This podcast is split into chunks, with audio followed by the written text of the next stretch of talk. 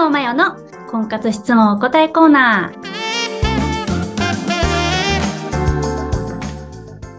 はい、今日も質問にお答えしていきましょうが、よろしくお願いします。はい、よろしくお願いいたします。ではですね、今回の、相談なんですけど、自分のタイプって自分で分かった上で婚活しないとダメですか、うん、という質問が来ています。うんうんうん。うん、いやー、なんか私の婚活時代をね、思い出しますね。思い出しますか？なんかね、自分の理想とか自分はこういうタイプみたいなことって、まあ、婚活いろいろ発信してる人もその自分の理想を書き出しましょうとか、なんかこれって決めていくと本当にその人に出会えるみたいなことってあったりすると思うんですけれど、うんうん、まあ、それを知った中で自分のタイプとか自分のことがわからないで悩む人っていうのもいるんですよね。はいはいはい。で、私はその婚活時代、本当に自分はなんかこれと思って婚活してたっていうよりかは、相手の男性にどんどん出会っていく中で、いろんな男の人のパターンを知っていくことで、うんうん、自分はこういうのが好きなんだとか、こういうのが嫌なんだっていうふうに自分のことを知っていけた感覚がめちゃくちゃ。はいはいはい、なるほど。相手の男の人に教えてもらったっていうのが結構でかかったなと。はいはいはい。うん。だから、なんかその自分のタイプって分かってないと、なんか婚活始めるの早いですかとか、うんうんうん、そういう、めちゃくちゃよく分かるんですけれども、うん、出会っていく中で自分自身にも気づくよっていうのをめっちゃ伝えたいなと。なるほど。男の人にいろいろ出会っていく中でめちゃくちゃ思ったのは、自分って結構いい加減やなって、自分の好みとか自分の信念って結構いい加減やなみたいな風に思う。うんうんうん。なんかその自分のタイプだったりで、こういう男の人が合うとか、こういう男の人が合わないっていう風な検証をした、その N 数ってなんぼやって言ったら過去の彼氏の数ぐらいしかいないわけなんですよね。はいはいはい、自分と付き合った人とか、自分のお父さんとか、あとは、別れたパターンだったりとか、なんか出会ったパターンとか、自分自身の今までの人生でのその数回の経験で自分の好みとか、自分の傾向とかタイプっていうのが、なんかそれが全てだっていうふうに思ってるかもしれないんですけれど、案外変なもので、いろんな男の人に出会っていったら、あ、こういうの私、こういうパターンやったら案外許せるんやとか、こういうパターンやったら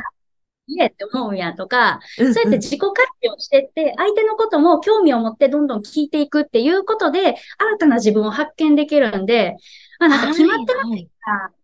ら、婚活できないっていうよりかは、どんどん出会いに積極的になって、新たな自分を見つけてくださいっていう感じですね。全然なんか、今の状態は逆にこうポジティブに捉えて、やっていけばいいってことですよね。の中を掘っても掘っても自分では掘れない部分っていうのはあるかなと思います。そうですよね。なんか分かって、まあ自分のこと、分かってる部分もあるけど、まだ分かってない部分もあるだろうし、ただ経験してないがゆえに、こう未発見な部分というか、意外と私ってこんな感じみたいな、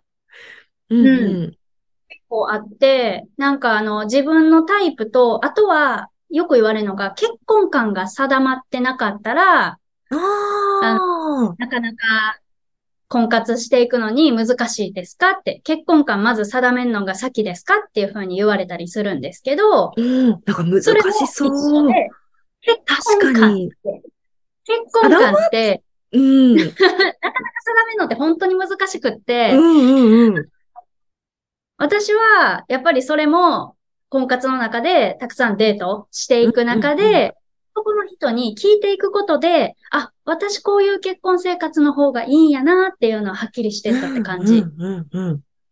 なんかこれも重いって思われるかもしれないんですけれど、出会って、まあ、1回目のデートとかで、なんか結婚生活とかどういうの理想なんですかとか、1回目のデートとかで婚活やったら案外聞けちゃったりとかするんですけど、出会う前にまずマッチングした時に、私婚活なんですっていうふうなことを言ってて、その前提で1回目のデートしたら、なんか結婚相手どういうふうな人がいいんですかとか、どういう結婚生活が理想ですかっていうのは、会話の中に出てきても、別にそんなに不自然ではなく。自然ですね。だから、それで男の人のいろんな考えっていうのを聞いていったんですよね。でもなんかここでワンポイントアドバイスみたいな感じなんですけど、男の人の結婚観、どういう結婚生活理想ですかみたいなこと言っても、ああ、なんか明るくて笑いの絶えないような感じが理想ですねって。いや、そんなんみんなやんみたいな。なるほど。むしろよみたいな感じの、答えをされるときっていうのがあるんですけれど、なんか聞き方がちょっと悪いなと思ってて、なんか結婚生活どうですかみたいな、案外考えたことない男の人っていうのも多いんですよね。自分はこういう家庭で育ってとか、例えば自分の家庭だったら自分のその実家の話とかするんですよね。なんかお母さん、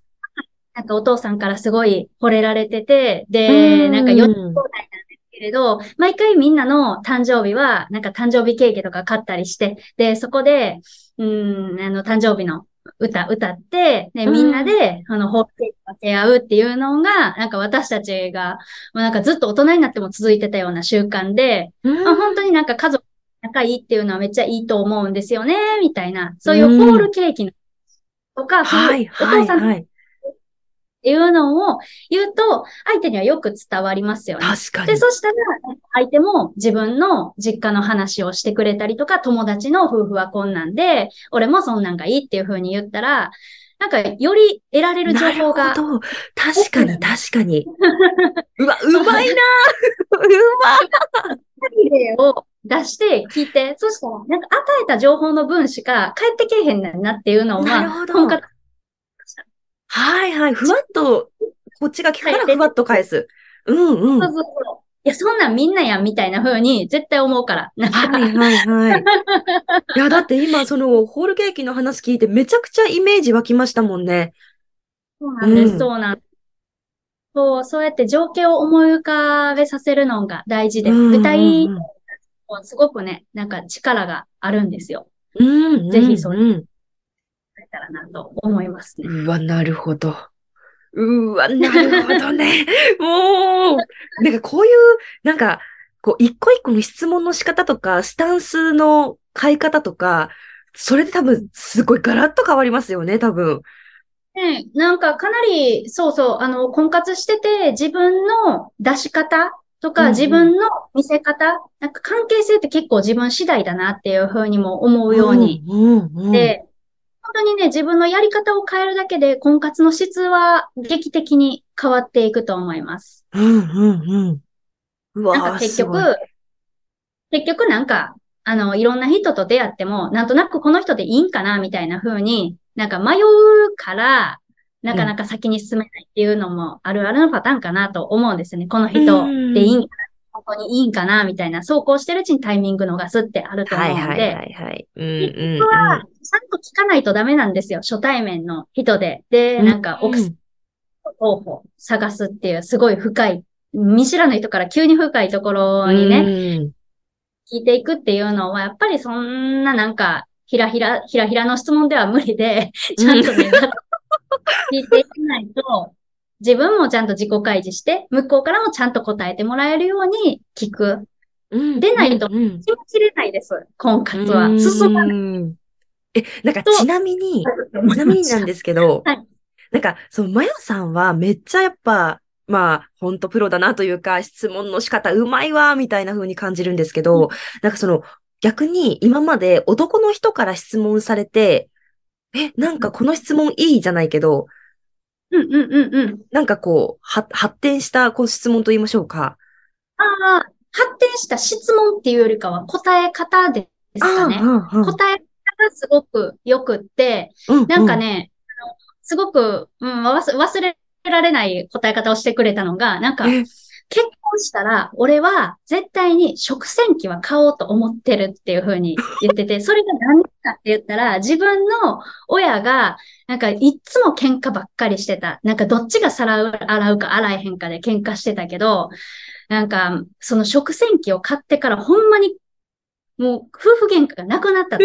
なんかもう、生活の平和は金で買えっていうのは、もう機械の力を頼るだけ、なんかそれで平和が買えるんやったら、俺はそれでいいと思ってるっていうことを初めて言われたんですよね。なんか、すごいその人の考えとか、一番大事にしてるものっていうのがわかるなと思う。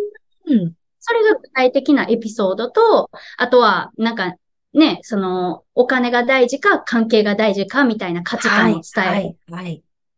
答えてくれることで、あ、こうやってやることで相手のことがよく知れたなって思ったんですよ。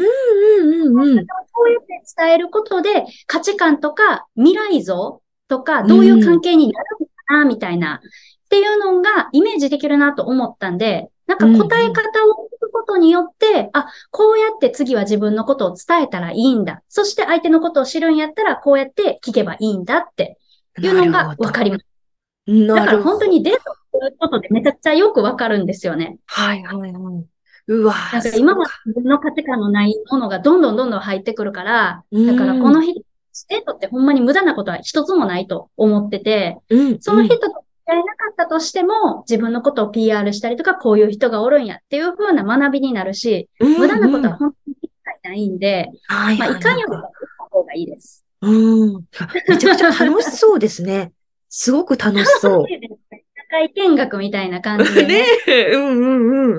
あの時代はすごい私にとってはめっちゃ充実してたっていう意味で青春みたいな感じでしたね。